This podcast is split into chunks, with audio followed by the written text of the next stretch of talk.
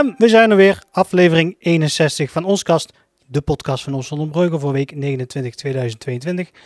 Mijn naam is Rutger van Rijden, zoals je iedere twee weken wel, uh, wel zult weten.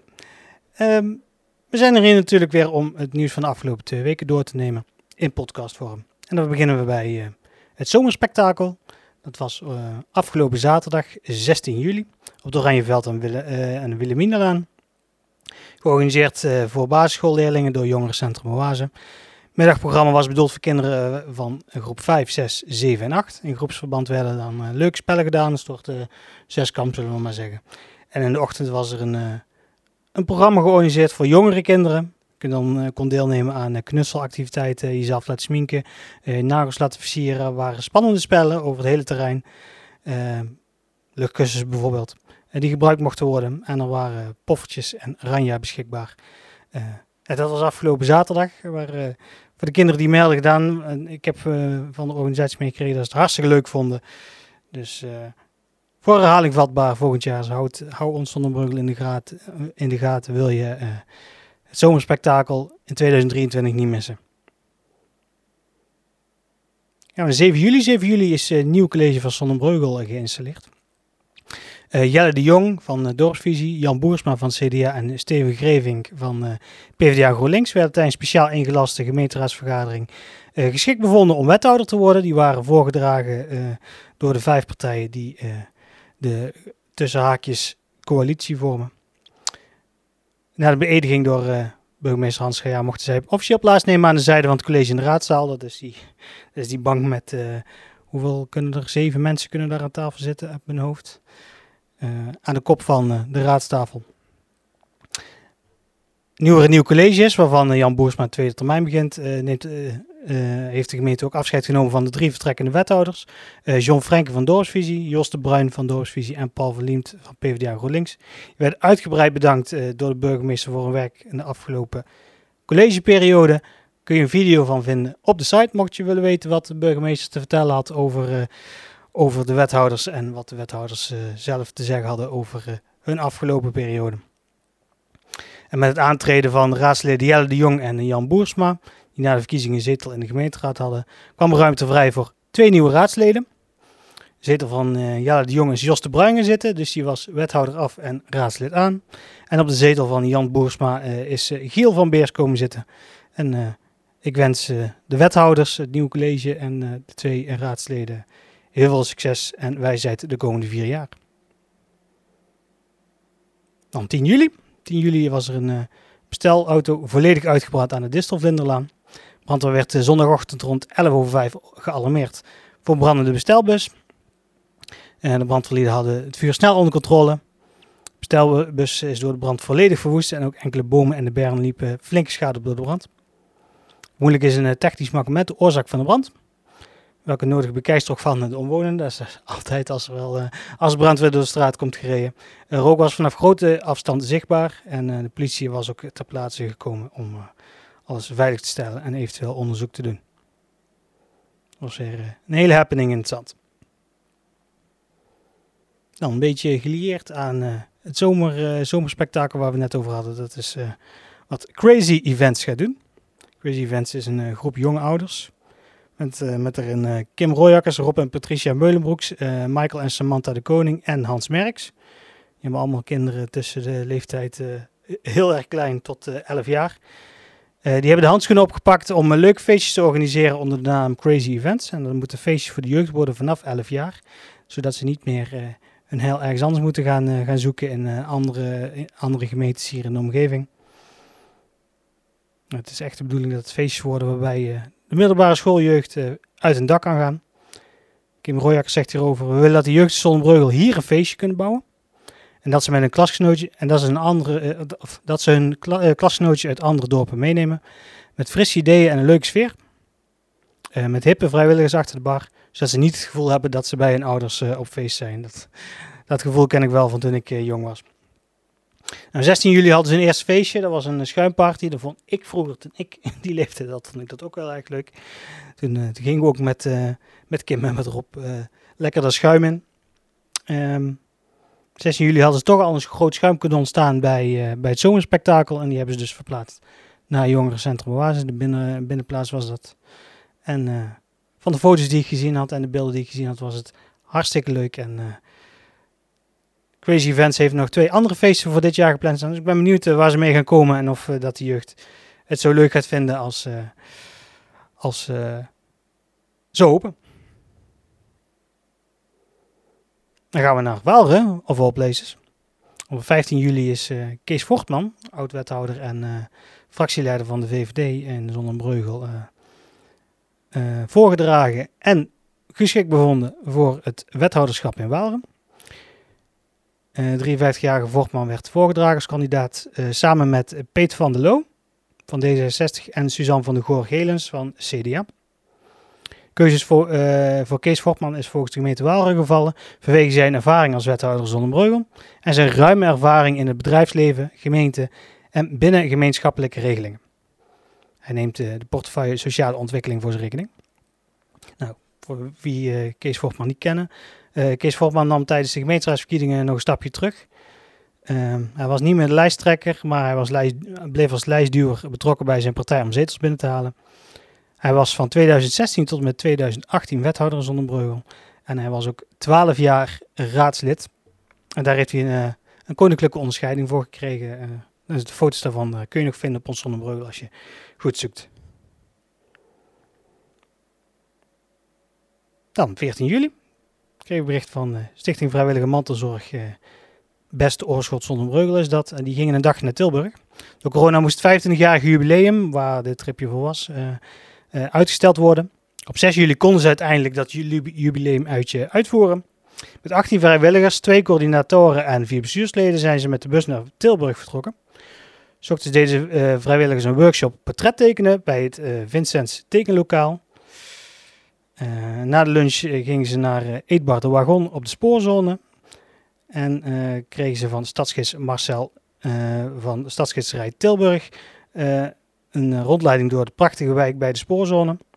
Ik ken het zelf ook.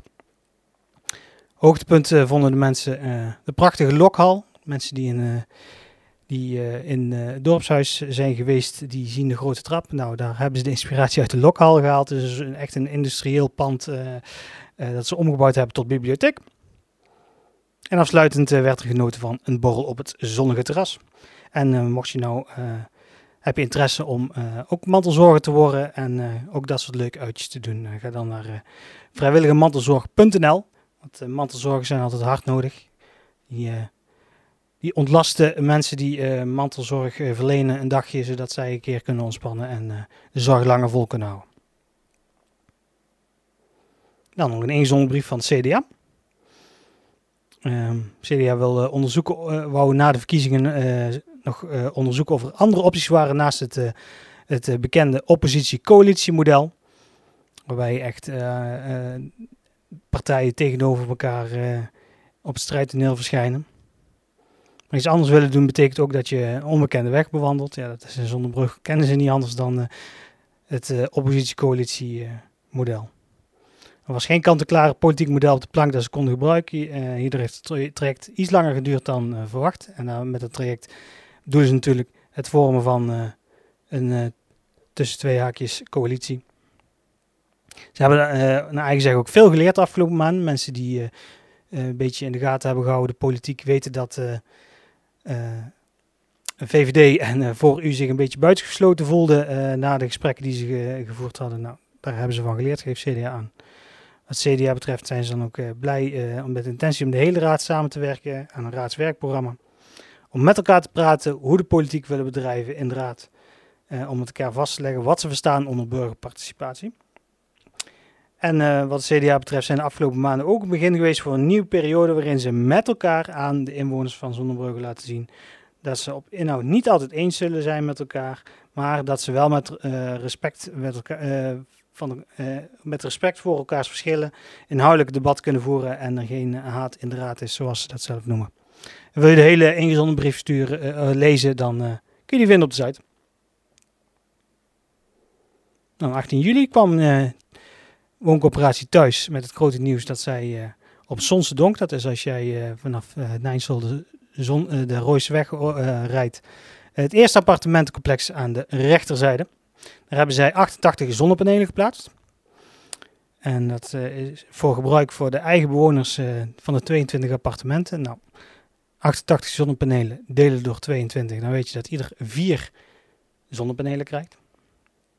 Bewoners mogen zelf kiezen of ze meedoen. Als ze meedoen, dan wordt hun appartement aangesloten op die vier zonnepanelen als huurder, als je, uh, als je huurder niet mee wil doen uh, en die verhuist, dan worden appartementen na de verhuizing alsnog aangesloten. Dus het is uiteindelijk wel de bedoeling dat uh, alle appartementen aangesloten worden. Er was helaas geen ruimte op het dak voor extra zonnepanelen om energie op te wekken voor de algemene ruimte.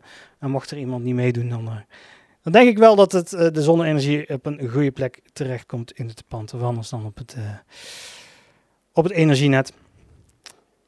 Uh, naast de 88 zonnepanelen op het dak van Sonsendonk uh, werden er ook 200 zonnepanelen op het dak van Brabantia Staten in Waal gelegd.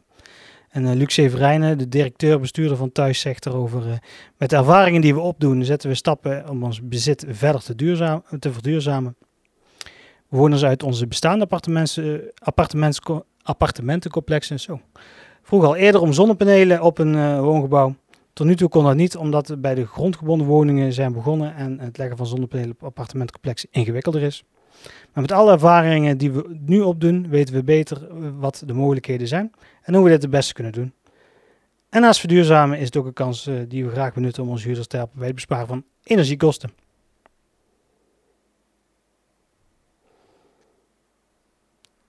En afgelopen week werd ook bekend dat eh, de afvalinzamelaar Blink, die uh, sinds 1 januari het afval ophaalde Zonnebreugel, uh, kampt met een uh, personeelstekort.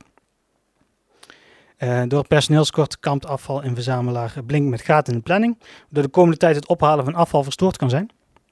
Blink zegt, deze periode zijn voor veel sectoren vaak ook een uitdagende tijd als het aankomt op personele bezetting.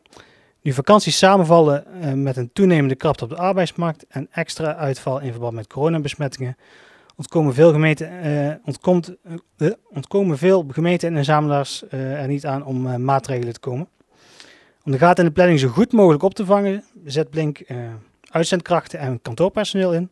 Dit is echter niet genoeg, zeggen ze. Gemeenten en inzamelaars zetten alles op alles om de impact van de afvalinzameling zoveel mogelijk te beperken.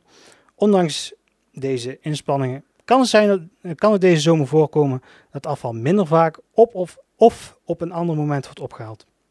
Nou, mocht jij uh, weten wat de actuele status is, kan via Mijn Blink en uh, in de app uh, die je kunt downloaden voor Android en iOS. Dus kijk altijd eventjes voordat jij je vuil aan de, aan de, straat wil zetten. En het laatste nieuws, dat was op 19 juli.